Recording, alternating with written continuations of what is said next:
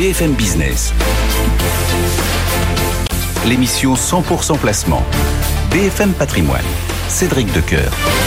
C'est la deuxième heure de BFM Patrimoine. On vous accueille jusqu'à midi. On vous accompagne chaque jour deux heures durant pour euh, vous permettre de gérer au mieux votre patrimoine. Et on commence cette deuxième heure par un coup d'œil sur l'actualité éco avec Faiza Younzi. BFM Business. L'info éco. Fnac Darty bondit en bourse car Daniel Kretinsky, le deuxième actionnaire du groupe avec 20% des parts, ambitionne de mettre la main sur les 24% de l'Allemance Économie selon nos informations. L'homme d'affaires tchèque souhaiterait prendre le contrôle, souhaiterait prendre le contrôle pour réaliser des acquisitions dans la distribution, notamment Cdiscount qui est dans son viseur depuis plusieurs mois maintenant. On y reviendra tout à l'heure avec Antoine Larigauderie juste après ce flash. Encore beaucoup de publications aujourd'hui. Bénéfice net en baisse de 13,5% pour Bouygues 973 millions d'euros en 2022.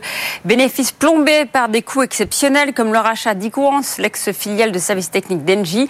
Le chiffre d'affaires a progressé de quasiment 20% à plus de 44 milliards d'euros. Le premier groupe européen de télécom, Dutch Telecom, a quasiment doublé ses bénéfices en 2022, porté par la croissance de son activité aux États-Unis. Ses profits s'élèvent à 8 milliards d'euros. Les ventes ont dépassé les 110 milliards en progression de 6%. Sa filiale américaine T-Mobile a été l'une de ses principales sources de bénéfices. Accor tourne la page du Covid grâce à un fort rebond de l'activité en 2022. Son bénéfice a été multiplié par 5 à plus de 400 millions d'euros. Le secteur du tourisme va rester dynamique. Le groupe anticipe une très belle année 2023 grâce au retour des, touristes chinois. C'est ce que nous a dit tout à l'heure Sébastien Bazin, le PDG du groupe. Il était sur le plateau de Good Morning Business. 2023 sera meilleur que 2022. 2022 est extraordinaire, on n'attendait pas ça. Euh, mais c'est vrai, le marché est revenu. Euh, là, vous avez 150 millions de touristes chinois qui, depuis 2019, n'ont pas voyagé. 150 millions, 80% d'entre eux restent en Asie du mmh. Sud-Est, donc ils vont à Hong Kong, ils vont en Corée, ils vont au Vietnam et 20% qui viennent en Europe, États-Unis. Ces gens-là vont revenir, peut-être pas 150 millions, mais on risque d'en récupérer déjà 75 millions. C'est énorme en termes de masse et de volume que nous n'avons pas eu depuis deux ans. Donc euh, oui, oui, ils seront de retour et on les voit déjà d'ailleurs en Asie du Sud-Est. Sébastien Bazin, le patron de Groupe Accor. Getlink tourne aussi le dos à la crise sanitaire et revient dans le vert avec des résultats annuels records. L'opérateur du tunnel sous la Manche a engrangé plus de 250 millions d'euros de bénéfices, dopés notamment par sa nouvelle filiale Electlink. Elle permet les échanges d'électricité entre la France et le Royaume-Uni grâce à un câble qui a été mis en service en milieu d'année. Sur la scène diplomatique, à la veille de la date anniversaire du début de la guerre en Ukraine, les ministres des Finances du G7 réunis en Inde en marge du G20 veulent un nouveau paquet de sanctions contre la Russie. Bruno Le Maire, le ministre de l'économie, va plaider auprès des autres pays pour renforcer les sanctions existantes lors, d'une réunion qui a lieu aujourd'hui. Merci beaucoup. Faiza, que l'on retrouve chaque heure ce matin pour vivre au rythme de cette actualité économique. Et nous, on file chez Euronext. BFM Patrimoine l'émission 100% placement sur BFM Business. Antoine Larigauderie est installé au cœur de cette salle de contrôle du CAC qui suit pour nous les évolutions de marché ce matin. Euh, de quoi parle-t-on sur les tables? Quelle est la tonalité des, échanges? Pour le moment, on reste euh, ancré au-dessus des 7003. Oui, c'est déjà une bonne performance. Ben, il ne faut pas oublier qu'on sort de quatre séances de baisse consécutives hein, quand même pour le CAC 40. Donc c'était important qu'on casse un petit peu cette dynamique. Euh, maintenant, c'est vrai que le rebond est pas très spectaculaire, hein, plus 0,38%. 7326 points. Il est un petit peu plus consistant sur l'Eurostock 50 à plus 0,46% et le DAX fait jeu égal. Mais en gros, on est en train de faire euh, contre mauvaise fortune bon cœur après les minutes de la dernière réunion de politique monétaire de la Fed. Euh, attention, elle remonte à euh, au tout début du mois. Donc euh, les pressions inflationnistes se sont quand même matérialisées et intensifiées un petit peu après. Euh, le constat, il est clair, la Fed va continuer à remonter ses taux. alors sur quelle cadence? Là, il va falloir regarder un petit peu les, pressions inflationnistes qui se sont matérialisées ces, derniers jours avec pas mal de révisions à la hausse à la clé. 25 ou 50 points de base pour le moment et dans l'état actuel des choses au début du mois, peu de gouverneurs hein, étaient en faveur des 50 points de base, en faveur d'une sorte de coup d'accélérateur pour mettre le couvercle sur l'inflation. Est-ce que le constat est sur le point de changer. Le marché n'en est pour l'instant pas persuadé. Hein. Mais on a un petit peu de visibilité puisque les gouverneurs de la Fed reconnaissent qu'on va atteindre en cours d'année un pic euh, du point de vue des taux. Euh, même constat du côté de la BCE avec euh, François Villeroy de Gallo qui s'est exprimé ces derniers jours, le patron de la Banque de France, qui évoque aussi peut-être une mauvaise interprétation des marchés avec toute la volatilité qu'il y a eu sur les marchés de taux. Un petit coup d'œil d'ailleurs sur l'obligataire ce matin. Ça reste relativement tendu. 3%, 3,01 hein, pour la dette française 10 ans, 2,53 pour la dette allemande et 3,94 pour la dette américaine. Cela dit, on a l'impression d'un d'une forme de plafonnement hein, sur, euh, sur ces niveaux-là. On va voir si, si, la dynamique reste la même. Mais pour l'instant, il n'y a pas d'aggravation en termes de, de, de, tension sur les taux. Du côté des valeurs qui sont achetées, ben on revient sur les bonnes nouvelles fondamentales et c'est le deuxième moteur des marchés là en ce moment, c'est les résultats d'entreprise. Et franchement, on n'a que des bonnes nouvelles avec Stellantis qui est à nouveau acheté après ses résultats historiques, spectaculaires hier, plus 4,4% à 16,94 euros, leader du CAC. On a AXA qui est acheté malgré des résultats qui étaient un petit peu en dessous des attentes. Le titre gagne 4,4% à 29,03 euros. On a Bouygues aussi, plus 2,8 à 32,26 euros. Puis alors, série de performances assez spectaculaires du côté du SBF 120, Fnac Darty qui s'envole de plus de 10% à 39,56. Soprasteria plus 8,71 à 175,90. On a Seb plus 4,8 à 105,40 euros. Quelques nouvelles euh, arbitrées négativement à noter les euh, Essilor Lusotica hein, qui est en repli de 2,9% à 169,55. Euh, on a également Getlink dont vous venez de parler qui perd 4% à 15 50 Et puis Solvay aussi, qui était dans le domaine des résultats du jour. Et le titre est vendu, moins 3%, on est à 107,15. Le CAC, donc, qui reste bien en hausse, plus 0,33% à 7323. Et du côté des devises, l'euro est passé sous 1,06 face au dollar du fait des effets de taux. On est à 1,0594 en ce moment, Cédric. Antoine Larigauderie qui nous accompagne chaque matin depuis euh, le siège d'Euronext à la Défense. Très bonne journée sur le marché, Antoine. Et nous, tout de suite, on ouvre Regard croisé. BFM Business, BFM Patrimoine, Regard croisé. Regard croisé qui accueille ce matin Frédéric Rosier et Sébastien Barbe. Bonjour. Bonjour, Bonjour. Merci à tous les deux d'être là. Frédéric pour Mirabeau, Sébastien pour Montpensier euh, Finance. Rationnel ou exubérant nos marchés? Sébastien Oh, Cédric, quand on commence à poser la question, une fois que le marché a monté, souvent c'est qu'on a raté la hausse. Ouais. Euh, parce que euh, je pense pas. Le, le marché, euh, en réalité, doit, doit être respecté et finalement, il n'est pas si cher que ça. Je pense qu'on reviendra sur cette question. Euh, c'est plutôt avant qu'il était irrationnel. Quand euh, fin septembre, on nous disait qu'on n'aurait plus d'électricité, on nous disait qu'on n'arriverait pas à, à, éviter une lourde récession en Europe euh, et que euh, l'ensemble des opérateurs de marché étaient noirs. Frédéric Oui. Euh, rationnel ou exubérant? Ah, Au-dessus des 7003 Peut-être ouais. le côté irrationnel, c'est la vélocité effectivement du, du, rebond qui nous surprend tous parce qu'on est dans le domaine de l'historique, plus 13, plus 14 au début d'année, euh, c'est vrai que c'est un mouvement très très fort. Maintenant, en termes de valorisation en multiples, euh, non, on est on est dans une moyenne basse, donc les marchés européens sont pas chers. La prime de risque aujourd'hui justifie de revenir aussi sur, sur les marchés actions. Les résultats sont de qualité. J'ai très peu vu finalement de résultats qui étaient mauvais, à vrai dire, ou sinon à la, marge. Euh, maintenant, il y a l'évolution des taux. Vous en avez parlé. Euh, quid effectivement des politiques monétaires aujourd'hui On a vu par exemple que sur sur les dot plots aux États-Unis, ça remonte. Hein. Euh, on est plutôt aujourd'hui euh, entre 0,25 et 0,50 sur la prochaine réunion. Le 0,50 prend de la vigueur. On était quasiment à, à 2% de probabilité euh, il y a un mois. Aujourd'hui, on est à 25%. Donc on voit bien que euh, que ce sentiment d'une remontée, voire une accélération même de remontée de taux, euh, est une hypothèse qui est crédible. Et dans ce cas-là, la valorisation deviendrait moins, moins attractive. Donc il y, a encore quand même des questionnements par rapport à ce, mouvement, mais au moment où on se parle, les marchés restent toujours attractifs. Vous avez l'un et l'autre parlé du prix du marché. Euh, on va pas chipoter ni sur la date ni sur le niveau exact, mais en gros, euh, on est aujourd'hui au même niveau qu'on était il y a un an. Euh, et si on compare les deux crus, euh, le, CAC 40 cru euh, 23, est-ce qu'il est plus cher que le CAC cru 2022 puisque euh, il y a un an, c'était entre guillemets avant la guerre, c'était avant euh, euh, beaucoup de choses, enfin beaucoup d'événements qui ont euh, émaillé euh, ces 12 derniers mois tout de même, Sébastien. C'est normal de faire la comparaison, mais en réalité, il est moins cher pour plusieurs raisons. D'abord, l'euro a baissé. Donc si on regarde euh, le CAC 40 euh, dans une autre devise, euh, je crois que l'euro a dû perdre 6-7% sur, euh, sur la même période. Mhm. Entre-temps, le PIB a monté. Le PIB a monté de deux façons, à la fois avec la croissance et surtout la croissance nominale, puisque ça n'a échappé à personne, tous les prix ont augmenté. Donc quand bien même je serais au même niveau qu'il y a un an, en termes de pouvoir d'achat, j'aurais quand même perdu de l'argent au passage. Ça, c'est juste un peu de bon sens. Et puis après, si on regarde les ratios de valorisation, de mémoire, on avait un, un, PE sur le CAC qui devait être autour de 17 il y a un an. On est à 12 quelque chose euh, aujourd'hui.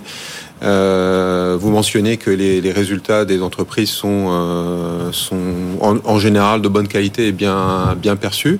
Euh, c'est vrai, parce que justement cette, cette hausse du PIB nominal qui fait la hausse des ventes finalement, bah, c'est normal qu'elle se retrouve mmh. dans les cours des entreprises et, et à ce niveau-là. Donc le CAC est, est quand même de mon point de vue, nettement moins cher qu'il y a un an. Vous oui. partagez ce, ce sentiment Si on compare entre, les deux, temps, il y a, les deux millésimes Entre temps, il y a plus de, il y a 20% de croissance des bénéfices à niveau d'indice équivalent. Entre temps, on a taux des réels qui sont franchement négatifs. Donc il y a aujourd'hui. Euh, alors vous allez me dire, la, la particularité, c'est qu'avant on parlait effectivement des problèmes d'alternatives. Aujourd'hui, il n'y avait pas d'alternative aux, aux, actions parce que les taux étaient négatifs. Aujourd'hui, il, il y a, de l'alternative. Aujourd'hui, on trouve assez facilement des, des rendements obligataires à 3 ou 4 mais malgré tout, lorsqu'on regarde les actions, je répète, hein, ce niveau de valorisation aujourd'hui est quand même beaucoup plus attractif qu'il y a un an, au regard de la performance de, de, de progression des, des, des chiffres d'affaires quasiment dans tous les secteurs, même si ça a été plus marqué notamment dans le secteur de, de, de l'énergie, et ça, ça sera peut-être un peu moins prépondérant cette, Mhm. année. Mais malgré tout, voilà, je vous dis, euh, marché reste attractif, et la décote qu'on a par rapport aux États-Unis, même si elle s'est comblée, est toujours présente aujourd'hui sur le marché européen. Bon, on vient euh, d'avoir notamment le, le, chiffre de l'inflation européenne, euh, et du coup, ça nous permet de prendre un petit peu le, le pouls de ces questions de, de prix, euh, plus que le niveau en lui-même. Euh, Est-ce que la question qu'il faut se poser, c'est pas celle de la réalité de euh, de la façon dont dont l'inflation est peut-être plus enracinée euh, qu'on ne l'avait euh, estimé. Comment est-ce que vous percevez les choses euh, chez Montpensier autour de, de ces questions d'inflation justement? Alors avant de savoir ce que ça va faire dans, dans le futur, j'ai l'impression que l'inflation, finalement, c'est un phénomène, c'est un multiphénomène. On est, on est tous d'accord qu'on a eu comme un artefact de stimulation avec euh, la reprise après le Covid. On oublie que c'est surtout ça, et évidemment exacerbé par les, les problématiques de guerre. Euh, et puis finalement, quand on a ça, ça se diffuse après euh, plus ou moins vite dans l'économie. Mm-hmm. Euh, quand on a 10% d'inflation, pour simplifier, euh, d'un coup, euh, eh bien, on sait que les salaires vont augmenter de, euh, dans un pays comme la France, ça va être 5% la première année, 5% la deuxième année, par exemple. Euh, et donc, quand on est une boîte de service, on a la capacité de, monter ses prix parce que euh, y a de l'inflation dans un premier temps et on va voir la hausse des coûts dans un deuxième temps. Alors que quand on est une boîte industrielle, euh, bah, finalement on a la hausse des coûts euh, d'abord. C'est difficile de, de, passer ces hausses des prix. Mais à force de vous écouter, à force d'entendre les chefs d'entreprise euh, passer sur votre antenne, euh, à chaque fois, on a l'impression que dès que c'est possible, euh, la hausse des coûts qu'on a subi ou qu'on est en train de subir, eh ben, je vais essayer de la repricer euh, à un moment donné. Quand j'entends le gouvernement qui dit euh, on fait, euh, on faut être très vigilant sur la hausse des prix euh, de grande consommation euh, à la fin des négociations entre distributeurs et, euh, et, et fournisseurs. Euh, c'est qu'il a peur d'une réalité qui est qu'il va y avoir des hausses de prix mécaniques qui vont passer. Quand j'entends les résultats d'Orange qui, euh, pour la première fois depuis 20 ans, euh, on sent que la guerre des prix est un petit peu derrière nous, on va essayer de passer les hausses de prix parce que monsieur le client, vous comprenez bien qu'on avait euh, des hausses, nous, de coûts, et donc on le fait comme ça. Et, je trouve que c'est intéressant parce que ça se diffuse un petit peu partout, et c'est aussi pour ça que c'est difficile à monitorer et que les banques centrales sont aussi perdues que beaucoup d'observateurs. Comment vous l'apercevez-vous, la réalité de cette inflation euh, Plus enracinée ou pas euh? Ça vous a pas échappé alors les, commentaires de, de, de, Bullard euh, sur, sur l'inflation, même si c'est un membre non votant de la, la Réserve fédérale, avec un message qui est même assez surprenant parce que pour la première fois, il dit bah, l'inflation va peut-être pas baisser, voire va réaccélérer. Donc quand vous avez ce genre de perspective, je répète, c'est un membre non donc il faut prendre avec des pincettes ce genre de discours. La question, effectivement, c'est est-ce qu'il n'y a pas un enracinement d'une inflation sous-jacente beaucoup plus forte finalement qu'anticipée? Euh, je revois par exemple les commentaires aussi de la, de Fed de, Cleveland qui disait mais finalement euh, est-ce que l'économie ne doit pas s'adapter à une inflation euh, structurelle quasiment à 3 ou 4 donc on est peut-être dans ce monde-là, on le savait, il y avait des, des, des, des... Mais ça veut dire que les banques centrales n'ont pas on va dire, assez appuyé suffisamment. Enfin, vous, a- vous rappeliez le, euh, les, les spéculations sur la hausse de- Ouais. du, du, du Peut-être. prochain FOMC. Il y a deux, il y a deux, deux elles possibilités. n'ont pas suffisamment pesé sur ces menaces Il y, a- y y une possibilité qui émerge aujourd'hui, c'est de dire, euh, allez, la, la Fed euh, entérine la, chose et, donne encore un coup de boost et, essaye d'étouffer tout ça. Le problème, c'est que les risques derrière de ce genre de, politique, euh, c'est aussi le rapport de, la Fed de Cleveland, c'est de dire, si vous faites ça, oui, vous allez stopper la- l'inflation, mais vous montez le taux de chômage aux États-Unis directement à, 7, à plus de 7,5 et vous avez un impact sur l'économie qui a des, assez, assez euh, catastrophique. Et donc, le risque-avantage par rapport à une politique tout, trop agressive aujourd'hui des banques centrales est vraiment quelque chose qu'il faut surveiller de, de près. J'ai un petit peu peur, honnêtement, sur ces niveaux d'indice et euh, sur la deuxième partie de l'année, que ne voyant pas effectivement ce chiffre d'inflation baisser comme on l'imaginait, et on verra les chiffres de vendredi, je pense, ils vont être hyper importants, puisqu'on a des chiffres PCE aux États-Unis, ils vont être scrutés de, de près. Si ça ne baisse pas, on va repartir dans une spéculation effectivement d'une fête beaucoup plus agressive et une inflation qui ne baisse pas. Et donc on sera quand même extrêmement vigilant par rapport à, à- à ça. Et il y a une vraie incertitude euh, sur, je pense, la deuxième partie de l'année, honnêtement, sur la capacité des banques centrales à être efficaces par rapport à, à cette inflation.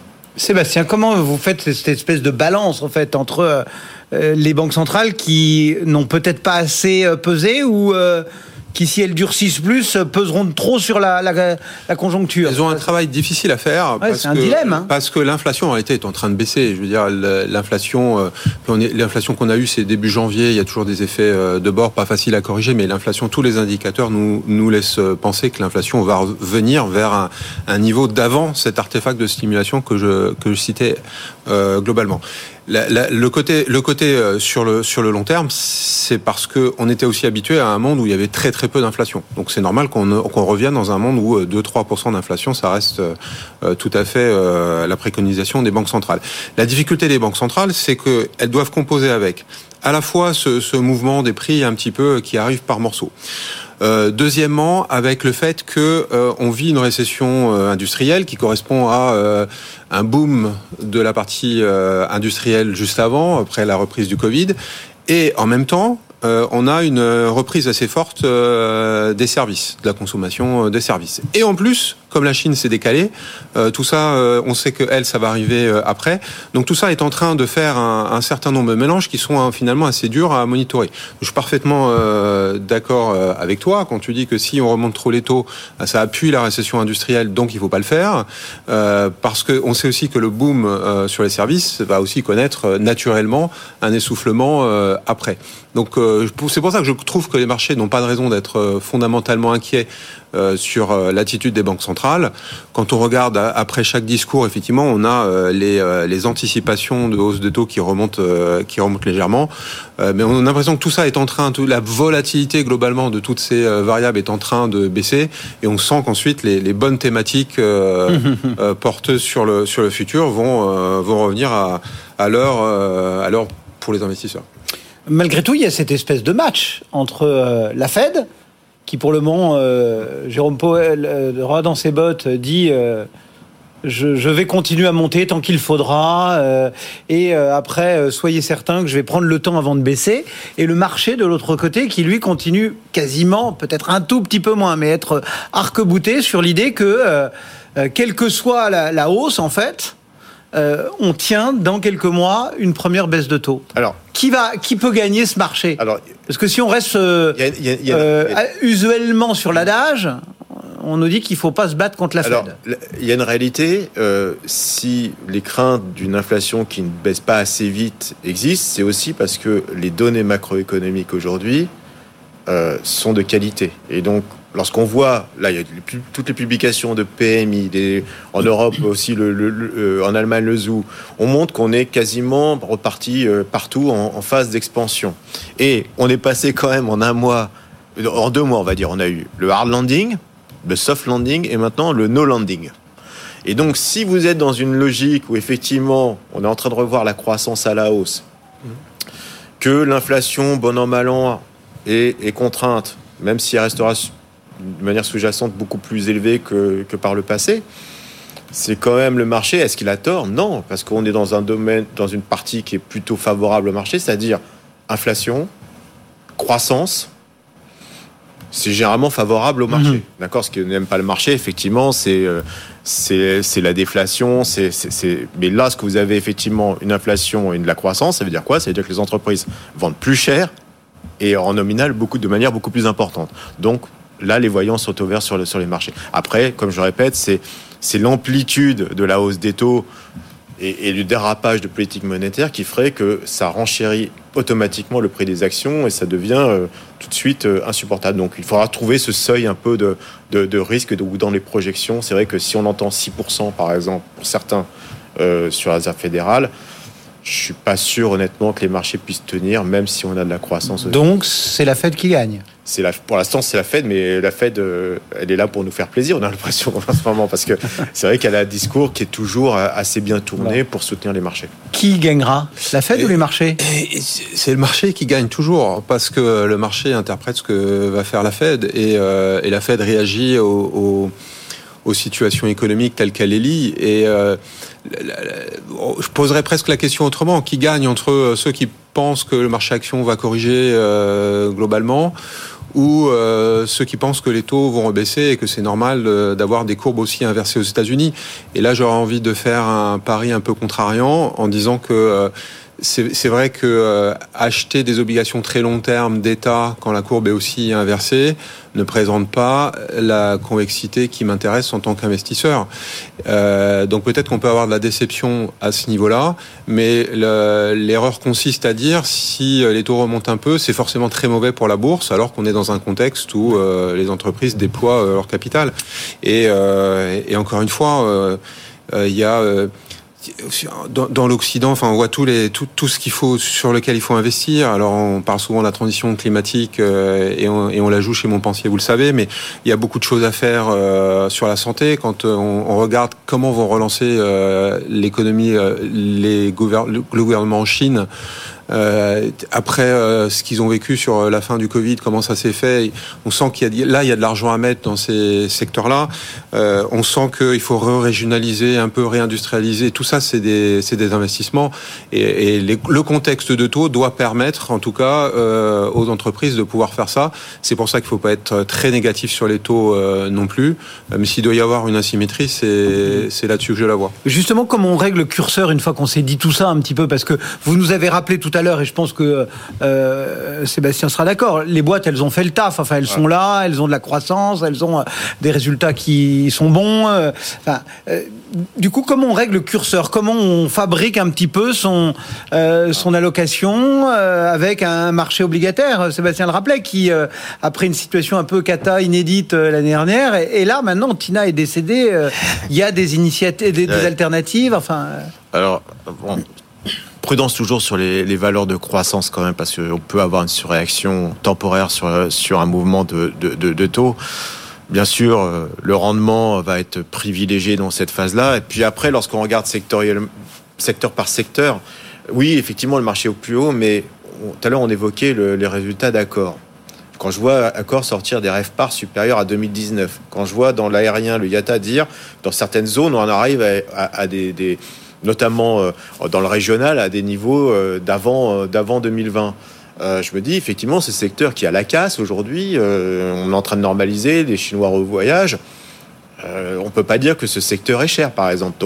Il y a, c'est un, exemple parmi, tant d'autres. hein. Y a, à mon avis, il y a beaucoup de marchés de ce, secteur sur lequel aujourd'hui il y a de la vraie value, la value en plus avec euh, un biais euh, un peu un peu croissance et, et tout naturellement, je pense qu'il faut rééquilibrer. On l'a vu hein, depuis le début de l'année. Mhm. Le, moins bon performeur du CAC 40, c'est c'est Total. euh, qui a fait le taf l'année dernière pour, pour le coup, et, et, et après avoir une, publica- une publication de, de, de grande qualité. Mais il est clair que le, le potentiel de hausse euh, sur le secteur de l'énergie, euh, dans un contexte où les BPA, vont, les bénéfices par action, vont tendance à se tasser euh, ce- cette année, je pense pas que ce soit le secteur honnêtement à privilégier. Donc il y a, y a, y a de la réserve de, de, de- croissance, il y a de la réserve de hausse sur les marchés actions.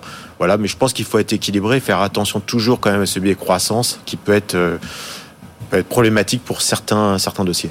Votre sentiment, euh, la façon dont vous réglez un peu le curseur euh la, je pense qu'il ne faut pas opposer value et croissance, même si je partage ce qu'a dit Frédéric. Euh, la croissance est revenue à des niveaux de valorisation, on va dire, un peu normalisés. La, la bulle sur les taux est passée. Euh, donc ça s'est effacé et, et, donc tout se regarde, euh, tout se regarde avec un prisme, un prisme nouveau. Ce que j'essaye de dire euh, dans les équipes de Montpensier, ce qu'on essaye de faire, c'est justement ces, vagues d'inflation, d'essayer bah, de, de, prendre les secteurs quand elles sont dans la vague porteuse et d'essayer de prendre euh, des profits quand elles sont dans la vague descendante. Mmh. Total est un bon exemple. C'était sans doute des, les valeurs qui étaient bien portées l'année dernière, qui évidemment souffrent en relatif cette année. et c'est pour ça qu'on voit le rattrapage sur des valeurs euh, à la casse ou en tout cas euh, pas forcément très cher, euh, où le marché se rend compte de leur propre capacité à passer la hausse de prix qu'elles ont subie. et donc je pense qu'à l'intérieur des poches actions, eh bien on peut faire ce travail et essayer de, de faire mieux que le marché en faisant ça. Merci beaucoup à tous les deux d'avoir participé à Regard Croisé ce matin. Frédéric Rosier pour Mirabeau, Sébastien Barbe pour Montpensier Finance. Dans un instant, un détour graphique sur les marchés grâce à Mathieu Serron. Et puis on continue bien évidemment à vous donner un maximum de conseils. À tout de suite. BFM Business. L'émission 100% placement. BFM Patrimoine. Cédric Decoeur. Pour entamer cette dernière demi-heure, on file sur le marché, c'est notre engagement. Vous le savez, à chaque euh, demi-heure, on prend le pouls de la séance, pouls technique, grâce à Mathieu Serron chez Perceval Finance Conseil qui suit euh, cette séance pour nous ce matin. Euh, Qu'est-ce qu'on se dit sur euh, sur les tables avec ce CAC qui euh, a l'air d'avoir trouvé son son niveau d'étiage, peut-être autour des, des 7320 points? Oui, on se dit que la, matinée est pour l'instant extrêmement calme. Le futur est d'ailleurs à peu de choses près sur son niveau d'ouverture à 8 heures. Les volumes sont corrects. On est autour de 700 millions, euh, impactés par euh, bah, des, des, fortes variations sur des actions, puisque alors qu'il se passe pas grand-chose sur les indices, euh, les écarts sont importants sur les valeurs. Vous avez par exemple l'AXA qui prend 4% suite à la publication de son chiffre d'affaires. Stellantis en hausse de 4% aussi avec la publication de ses résultats hier, donc c'est un petit peu à retardement. Unibail 3,5, Bouygues 2,5, Orca on a des variations très fortes aussi avec la Fnac qui prend 10% suite à des rumeurs de rachat de, de l'homme d'affaires Daniel Kretinsky. À la baisse, Solocal, moins 12%. Donc c'est sûr que dès qu'il y a des, des news défavorables, les, les, les, mouvements sont violents dans ce sens aussi. Donc, dans l'état actuel des choses, eh bien, on continue d'essayer d'acheter euh, sur des replis. Pour l'instant, moi, je n'ai pas pu le faire depuis ce matin au vu du manque de volatilité. Je suis placé au plus près euh, à 7300 points euh, pour gratter des écarts de, 0,4, 0,5%. Hein. Vous voyez, je vais pas aller chercher bien loin au vu du manque de dynamisme des marchés. Je suis placé jusqu'à 7250, donc les, les, les, plus bas récents, avec une remise en question proche justement sous cette zone 7240-50 et à noter également l'euro-dollar, l'euro-dollar qui euh, est un petit peu faible euh, en ce début de séance. Ça fait deux trois jours qu'il y a un petit peu de faiblesse. On revient sur des niveaux du début d'année, donc de, euh, début janvier, en passant sous les 1,06. C'est des niveaux qu'on n'avait pas vus depuis le, 6 janvier. C'est pas méchant non plus. Il n'y a pas véritablement de tendance sur l'euro-dollar. On avait une tendance qui était très haussière ces derniers temps, et là, elle a été un petit peu neutralisée. Et si jamais le, mouvement venait à se, à se poursuivre, le mouvement de baisse, c'est le 1,0480 qu'il faut surveiller de près. C'est vraiment un niveau important sur l'euro-dollar, 1,0480. On peut considérer que dans une optique longue, tant qu'on est au-dessus, on est du bon côté avec une tendance de fond qui reste, qui reste haussière. En dessous, on aurait une dégradation. Merci beaucoup pour cette lecture. Mathieu Serron, Perceval Finance Conseil ce matin avec nous, ce, ce, CAC 40 qui pour le moment est à 7320 points. Il progresse de 0,3%, l'eurodoll à 1,0590. BFM Business, BFM Patrimoine, sur le green. Sur le green qui accueille ce matin Pascal Bossan. Bonjour Pascal. Bonjour, Pour Bossan Conseil. Les fonds thématiques, on le vend en poupe depuis plusieurs années. Est-ce qu'on peut rappeler un peu la, la définition d'un fonds thématique? Oui, en fait, les fonds thématiques sont des euh, fonds d'investissement, donc ça peut être des SICAV ou des fonds communs de placement qui se concentrent sur des tendances mondiales, structurelles et de long terme. La gestion thématique, en fait, repose sur des tendances porteuses qui euh, devraient être en croissance dans les décennies à, venir et qui constituent euh, normalement, des moteurs de performance économique et financière pour les épargnants. Quelques exemples de, thèmes qui sont porteurs en ce moment? Oui, alors il existe de nombreux thèmes porteurs, mais on peut identifier trois thèmes euh, plus particulièrement, euh, euh, on va dire, qui sortent du lot et qui sont consensuels et qui sont d'ailleurs des thématiques durables. On a l'eau, la santé et l'environnement. Alors, la thématique de l'eau, on va dire, ça fait longtemps, c'est presque un, des premiers thèmes qui a été euh, travaillé euh, dans ce monde de la gestion thématique. Oui, et ça ne risque pas de s'arrêter. Eh les besoins euh, dans le cadre de cette thématique sont immenses et ne cessent d'augmenter. En fait, les fonds eau sont généralement axés sur trois sujets l'approvisionnement en eau, la technologie de l'eau, comme par exemple le contrôle de la qualité de l'eau, qui est évidemment un sujet clé, les infrastructures municipales et les services environnementaux, comme le traitement des eaux usées. En France, on estime que environ 20% de l'eau traitée part dans des, fuites et ce pourcentage augmente chaque année. Donc le traitement euh, des eaux usées est également un enjeu très fort parce que l'urbanisation de la population mondiale, qui est aujourd'hui d'environ 50%, eh bien, devrait passer, euh, ce sont des estimations, à environ 70% en 2050. Euh, donc les canalisations doivent être renouvelées, les investissements dans les infrastructures hydrauliques doivent massivement augmenter.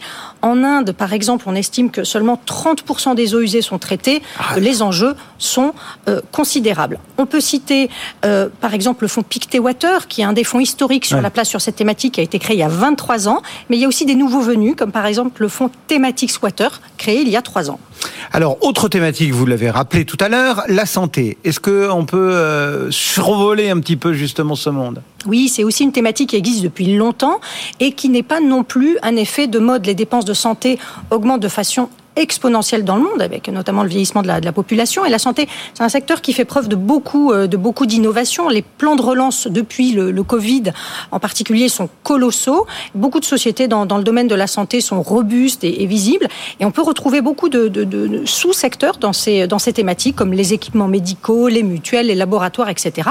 Et là, on peut citer en exemple le fonds EDR, Edmond Rothschild Asset Management Fund Healthcare, qui est un fonds action très ancien puisqu'il a été créé en 1985. Votre tiercé euh, comportait aussi l'environnement. Euh... Oui, là aussi, c'est une thématique incontournable et de, et de long terme. Hein. L'objectif, c'est de capter la croissance des acteurs de la transition euh, écologique et énergétique. On va retrouver de multiples secteurs, euh, de, des énergies renouvelables jusqu'au recyclage, par exemple. Et euh, si on, doit donner un exemple, on peut citer par exemple le fonds Mandarine Global Transition, qui est également adhérent à 1% pour la planète, c'est-à-dire qu'une partie des frais de gestion du fonds vont être donnés à des associations, ce qui est, ce qui est très cohérent. Alors, vous avez commencé en rappelant qu'ils avaient le vent en poupe, que c'était euh, des sujets, des thématiques porteuses. Euh, est-ce que, euh, malgré tout, il y a du risque euh, comment on le mesure et puis surtout on fait comment pour euh, y souscrire Oui, en général, ces fonds sont des fonds euh, investis en actions, donc c'est un fonds qui, a qui ont un niveau de risque extrêmement fort et donc il faut bien s'assurer de l'adéquation entre finalement le niveau de risque qu'on est capable d'accepter en tant qu'épargnant et et le niveau de risque de ces fonds-là. Et puis à noter, en fait, ces fonds thématiques sont éligibles dans toutes les enveloppes de placement, que ce soit les assurances vie, les plans retraite, les comptes titres, etc. Tous ceux que vous avez cités, on les trouve. Euh, Exactement. Donc n'hésitez pas à en parler avec votre conseiller financier. effectivement, risqué parce que c'est la réglementation qui nous oblige à le dire, mais on rappelle quand même, et c'est euh, Stéphane Van Nuffel qui le professe régulièrement, prendre un risque, ce n'est pas obligatoirement avoir un accident, hein, pour que chacun soit bien euh, à l'aise. Merci beaucoup, Pascal. Avec plaisir. Pascal Bossan et Bossan Conseil qui nous accompagnaient ce matin sur le Green. Euh, ces placements verts, Julie Cohen, ils sont à la une aussi tout à l'heure à midi et quart. Exactement, euh, Cédric. Retrouvez-nous à partir de midi 15 sur euh, tous euh, nos réseaux sociaux dans BFM Patrimoine, le live. On va notamment répondre à cette question placement, comment éviter les pièges du greenwashing? Et je serai donc accompagnée de Pascal Bossan pour Bossan Conseil. Et d'ici là, écrivez-nous à l'adresse bfmpatrimoine at bfmbusiness.fr. Cédric. À suivre donc dès midi 15, le marché parisien pour le moment, 7000 318 points. Il progresse de 0,26%. BFM Business, BFM Patrimoine, les réponses aux questions. Et pour répondre à toutes vos questions, un duo ce matin, Jean-François Filiat, Realdo Sicurani. Prêt, messieurs? Prêt. Jean-François Fillette pour Marché Gagnant et Aldo Sicurani pour la F2IC. Euh, on commence avec vous d'abord. Euh, la semaine dernière, c'était le grand débat du patrimoine. On avait on a évoqué le, cas euh, de Total et de la gestion ESG. Fallait-il actuellement euh, rentrer Total dans le portefeuille marché gagnant Et vous avez, euh, vous sondez nos auditeurs, vos lecteurs, etc. Où est-ce qu'on en est? Eh ben, on, on avance. Alors je précise, pour l'instant, on n'est pas en train de savoir si on rentre ou on rentre pas total. Euh, on sait qu'on va sortir CGG. Je, je pense que je vous donnerai euh, l'ordre la semaine prochaine. Euh, la question, c'est est-ce que déontologiquement, Oui, oui. Vu la situation de Total, on, peut ou on peut pas le faire. Alors le, débat la semaine dernière a, éclairé, a éclairé les gens. Euh, on peut, on peut le revoir en, replay. Je vais pas vous donner les résultats à, à date. Euh, c'est serré parce qu'il y a, il y a une motivation de, de- des défenseurs du non qui, existe, euh, qui existe réellement. Mais en fait, c'est intéressant d'ailleurs qu'aujourd'hui Aldo soit là parce que derrière le sujet euh, total et on, on échangeait hors plateau tout à l'heure avec avec Pascal, il y a une question qui se pose de fond. C'est on, ne cesse sur ce plateau de parler finance durable, ESG, en disant que c'est la nouvelle norme et que et, la question finalement qui se pose, c'est est-ce que cette nouvelle norme qui nous semble un peu venue d'en haut, ça correspond ou ça correspond pas à une attente de terrain? C'est-à-dire, est-ce que c'est vraiment la, la, volonté des gens et, et derrière le sujet total, euh, dans les, il y a trois, il y a trois possibilités. Vous avez des gens qui disent non. Euh, non, déontologiquement, on peut pas investir sur Total. Donc ça, ça correspond quelque part à une ligne en disant oui, euh, bien évidemment, la finance durable est un sujet est un sujet important. Il y a des gens qui disent oui, euh, sans condition, il n'y a pas de problème. Et quelque part, ça correspond à une idéologie qui consiste à dire bon, finalement, ces sujets de finance durable, c'est pas un sujet ma- majeur. Et puis, il y a la position intermédiaire qui consiste à dire oui, si jamais Total fait bouger son modèle vers moins d'énergie fossile. Ça sont les trois options sur lesquelles on peut. C'est les euh, trois options du cliquer. sondage. Et cette option-là, ça va être une option qui va être de dire, euh, on, part d'une situation, on est dans une société en transformation, et je, je lirai les résultats du sondage à la fois sur le dossier total et à la fois sur le sujet général. Et moi, je vous- je, je, je, je vous cache pas, je ne suis pas convaincu de l'appétence majeure des épargnants au sujet de la finance durable dans leur questionnement. Et euh, je dis disons que Aldo, c'était sympathique qu'il soit là aujourd'hui, parce qu'Aldo fréquente quand même pas mal beaucoup les actionnaires à travers la F2IC, les réunions d'actionnaires. Moi, je sais pas, Aldo, ce que t'en penses, mais moi, je, je ne sens pas de la part des épargnants un, un, un truc où, quand, ils, me- quand je les vois, euh, la première question qu'ils me posent, c'est euh, euh, parlons finance durable. Aldo, euh, l'ESG, c'est dans toutes les têtes, mais euh, est-ce que euh, on l'applique? C'est c'est dans toutes les têtes des investisseurs institutionnels, institutionnels ça c'est ça c'est certain. Des particuliers, euh, je suis pas convaincu. En tout cas, euh, Ils vous en parlent pas? Enfin, je veux dire, non, non, pas spontanément? Pas spontanément. euh, D'ailleurs, euh, j'ai cru voir à un moment donné que euh, Total avait gagné, euh, enfin il faut dire Total Énergie, pardon. Euh, Total Énergie avait gagné 100 000 actionnaires depuis le début de la crise du Covid. Donc je présume Qu'il y a au moins 100 000 personnes qui s'en tapent. Non, on va dire les choses 100 000 comme elles doivent être dites. En plus, je dites. crois sont à peu près à un demi-million d'actionnaires individuels. Euh, moi, à titre personnel, je suis actionnaire de Total Energy. Je me suis pas posé la question déontologique, même si, même si euh, l'évolution euh, euh, de de la planète me concerne et moi j'ai- je prends beaucoup à titre personnel beaucoup d'actions euh, beaucoup de euh, d'actions concrètes dans ma vie quotidienne sur sur ce sujet. Mais euh, je constate aussi que j'ai une automobile dont je me sers et que j'ai besoin de, de donc euh, voilà Non mais, je, non mais je, je- je- je reviens un peu sur ce que je disais l'autre jour parce que je- j'en rebondis sur ce que dit Aldo.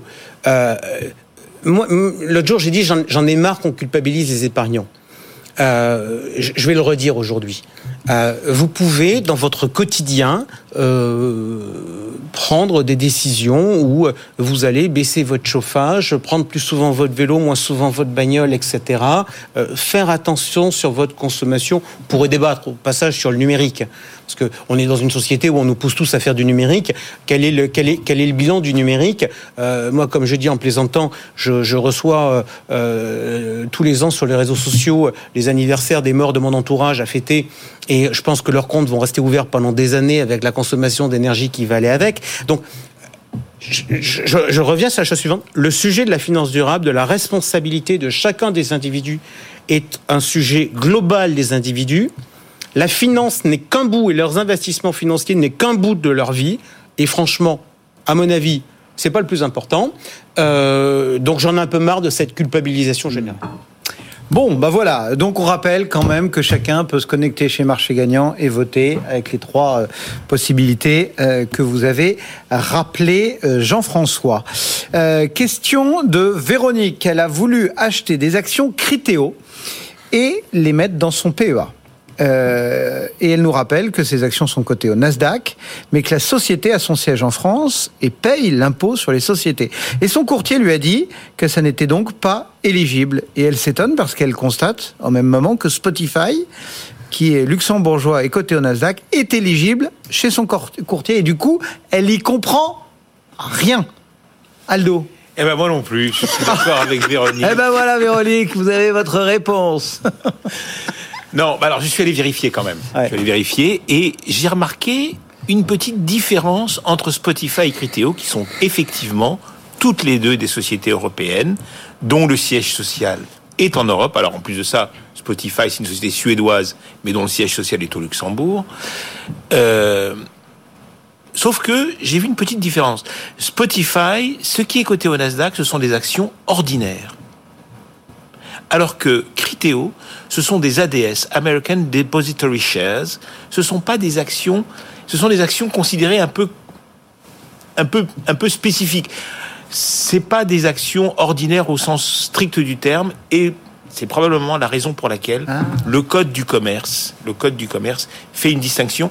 Là-dessus, les courtiers en ligne, enfin les courtiers, les banques et courtiers en ligne, ne voulant pas prendre de risques, ils évacuent Spotify, ils évacuent Criteo alors qu'ils n'évacuent, alors qu'ils n'évacuent pas Spotify. Mais, mais en règle générale, une action de société européenne où les impôts sont Basée en, Europe, et qui paye euh, soumise à l'IS. sont éligibles, même si elles sont cotées à Shanghai, euh, Au Nasdaq. euh, l'Occitan en Provence, par exemple. Il faudra vérifier si c'est euh, éligible au PEA. Euh, eux, ils sont cotés à Shanghai euh, ou à Hong Kong. Et, et voilà.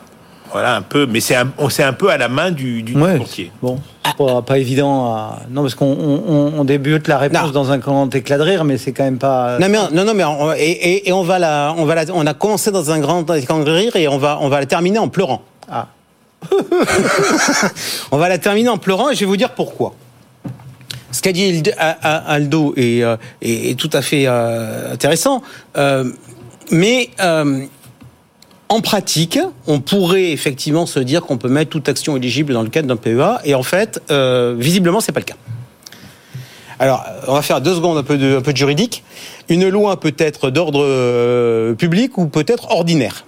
Si une loi est d'ordre public, elle s'applique sans euh, restriction possible contractuelle. Or, ce n'est pas le cas de la loi sur le PEA. Bref, ça veut dire quoi?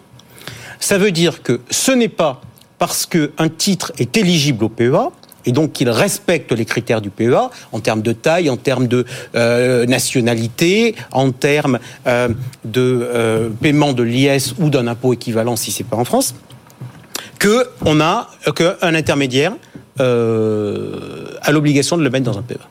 Un intermédiaire peut décider de ne pas proposer des titres dans le PEA. Ah oui. Ouais.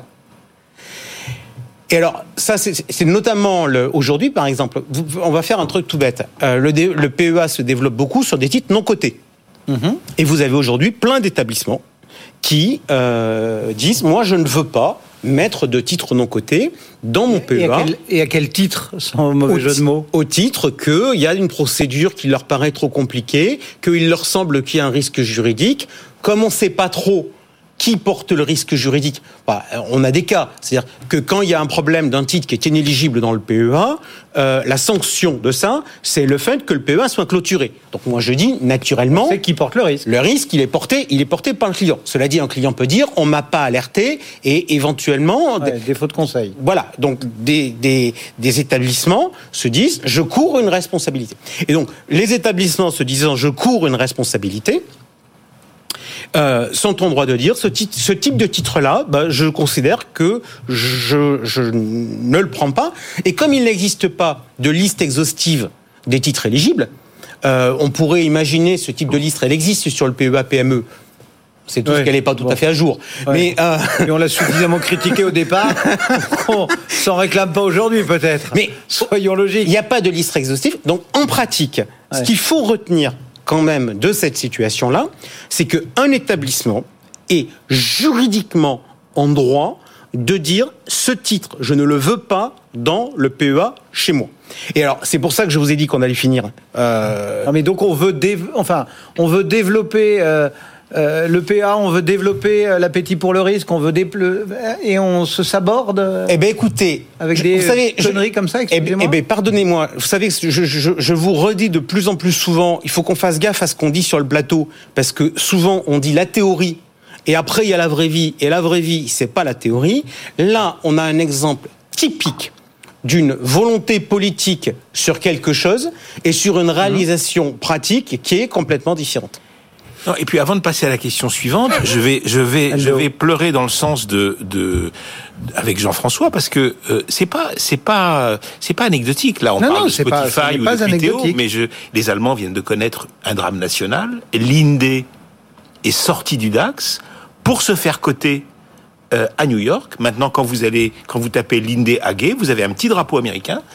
Euh, donc, j'ai pas vérifié si c'était des actions ordinaires, mais aujourd'hui, euh, peut-être que des gens qui ont des actions Lindé dans leur PEA vont être contraints de les sortir si euh, si euh, oui, ça. le le, le et, et, là on parle de la plus grosse capitalisation boursière. Imaginez que euh, LVMH ou Total euh, Énergie qui en a marre qu'on lui fasse des misères décide de se faire coter euh, au à, au New York Stock Exchange. Et, et donc là on est reparti sur les sur les petites histoires la Farjol Sim comment on fait pour sortir non mais c'est bah, ah non non vrai, mais, hein. mais, mais il faut sortir une position enfin quoi que non parce que maintenant avec la loi Pacte ça a été non non mais non on a on, on a résolu le problème ouais. qui permet ouais, de sortir vrai, un titre et, de, et, de, le compenser. Mais pour autant, on voit bien la gymnastique intellectuelle que, que, que ça impose. Mais on, on, a en tout cas très clairement un problème sur le PEA. Donc là, ce que je vous ai donné en disant on va pleurer, donc ça c'est l'information juridique euh, sur le sujet. Là où on va quand même avoir un problème, c'est qu'il va falloir qu'on euh, soit en mesure de faire en sorte que cette information juridique elle soit communiquée au porteur.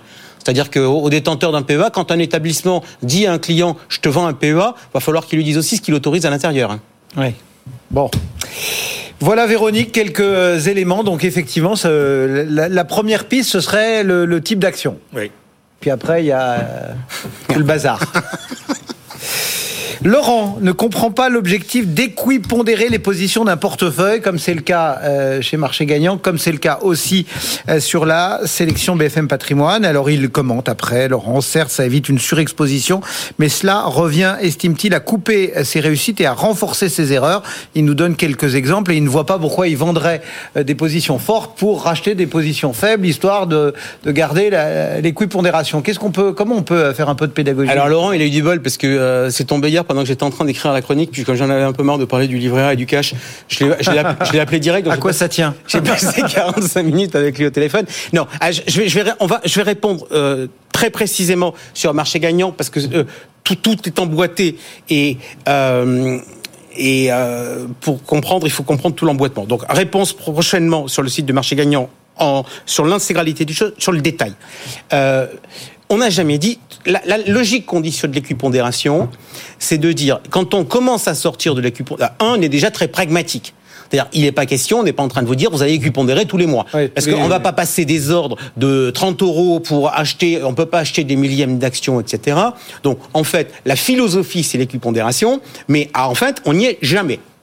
On y a été au début, à peine, parce que comme on avait Christian Dior, on pouvait pas, on pouvait pas euh, faire ça, et que je rappelle, un regret qu'on peut avoir aussi avec Aldo, à part aujourd'hui chez Trade Republic, mais c'est pas sur le PEA, mais on ne peut pas acheter des parts d'actions. Donc quand on doit se taper du Hermès, du Christian Dior, etc., on se dit oh là là, qu'est-ce que ça coûte cher.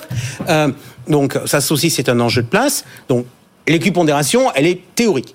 Ce qu'on dit, c'est qu'il faut pas, quand on décale, il faut éviter un certain nombre de comportements. Le comportement du gars qui a une action qui monte, c'est de se dire j'ai été bon, donc je vais en remettre une couche. Et euh, en pratique, comme ça, vous déséquilibrez les portefeuilles parce que euh, finalement, la plus grosse pondération devient encore plus grosse. C'est ce qu'on appelle des comportements procycliques. Puis le jour où ça se plante, vous prenez tout dans la tronche. Ça, c'est le premier sujet. Donc, on sait, on va dire, euh, on n'a jamais fixé de chiffre officiel, mais on va dire que si on a un portefeuille, ce qui est notre logique, avec 10 titres à 10%, ça veut dire que quand on commence à approcher des 14% sur un titre, donc ça je suis à la hausse, il faut qu'on prenne une décision. Ce qu'on avait déjà fait plusieurs fois d'ailleurs. Et alors, ce qui est intéressant, c'est qu'en fait, on a deux décisions à prendre. Soit on retraite le dossier, on prend la boîte et on se dit est-ce qu'elle est toujours pertinente dans le portefeuille et on la challenge avec ses concurrentes qu'on a dans notre panel. Soit on n'a pas le temps et on se dit on allège simplement pour couper partiellement la position pour ne pas prendre trop de risques. On l'a fait deux fois l'an dernier sur Eramet où on est sorti de mémoire à, 100, à 99 et des poussières et à 140 parce que ça devenait trop. Maintenant, quand on est en situation où ça a baissé, c'est-à-dire on n'est plus à 10%, on est à 6%. Est-ce que l'on dit qu'il faut en racheter Qu'il faut en racheter? Non. Alors là, là-dessus, il n'y a pas d'hésitation. La moyenne à la baisse, on dit c'est une possibilité, mais ce n'est qu'une possibilité. Donc, ce qu'il faut faire, c'est réouvrir le dossier. Réouvrir le pour dossier. Voir si on le garde, en fait. Pour voir si on le garde, ou si on, si on le, c'est même pas si on le garde, si on le renforce, Hmm. ou si on le sort. En l'occurrence, réponse à Laurent, on était sur Orpea. Et donc, Orpea, qui était rentré à 9% du portefeuille, quand ça a commencé à gadiner, ça, a fini à 5% du portefeuille. Et quand c'était à 5% du portefeuille, je peux vous donner la date, c'était le 27 janvier 2022, j'ai pas consulté la communauté, j'ai dit voilà, Orpea, on va la sortir. Parce que ce dossier-là ne remontera jamais. On a tenté de la vendre à 41 et des, à 47 et des poussières, on n'y a jamais réussi. On a fini par la vendre à 9 et des poussières, et aujourd'hui, ça doit valoir 2 ou 3 euros. Donc, le schéma du rééquilibrage, c'est des alertes. Alors, à la, hausse, systématiquement, faut couper. À la baisse, c'est une alerte pour dire re-regardez le dossier. Et re-regardez le dossier avec une idée simple. Pensez que lorsque vous investissez en bourse, vous pouvez avoir tort. C'est bien d'équipondérer son portefeuille? Aldo Moi, je, enfin, je le fais pas. Je le fais pas. J'ai quelques valeurs, j'ai quelques valeurs importantes qui, euh, qui, euh, qui sont à peu près à 10, 12% Là, c'est, Mhm. euh, c'est, c'est ce que, c'est ce que Jean-François aime bien, 10 du, du, du portefeuille. J'en ai quelques-unes qui sont plus basses. J'en ai aucune qui, qui sont franchement au-dessus. Oui, bon, vous êtes quasiment équipondéré. Vous dites non pour faire euh, le malin. Bon, merci à tous les deux en tout cas d'avoir répondu aux questions. Il nous en restait, mais voilà, euh, les débats sont parfois passionnants. Euh, N'hésitez pas à nous écrire bfmpatrimoine@bfmbusiness.fr. Donc Jean-François Filiatre, marché gagnant, et la F2IC et Aldo Sicurani. Dans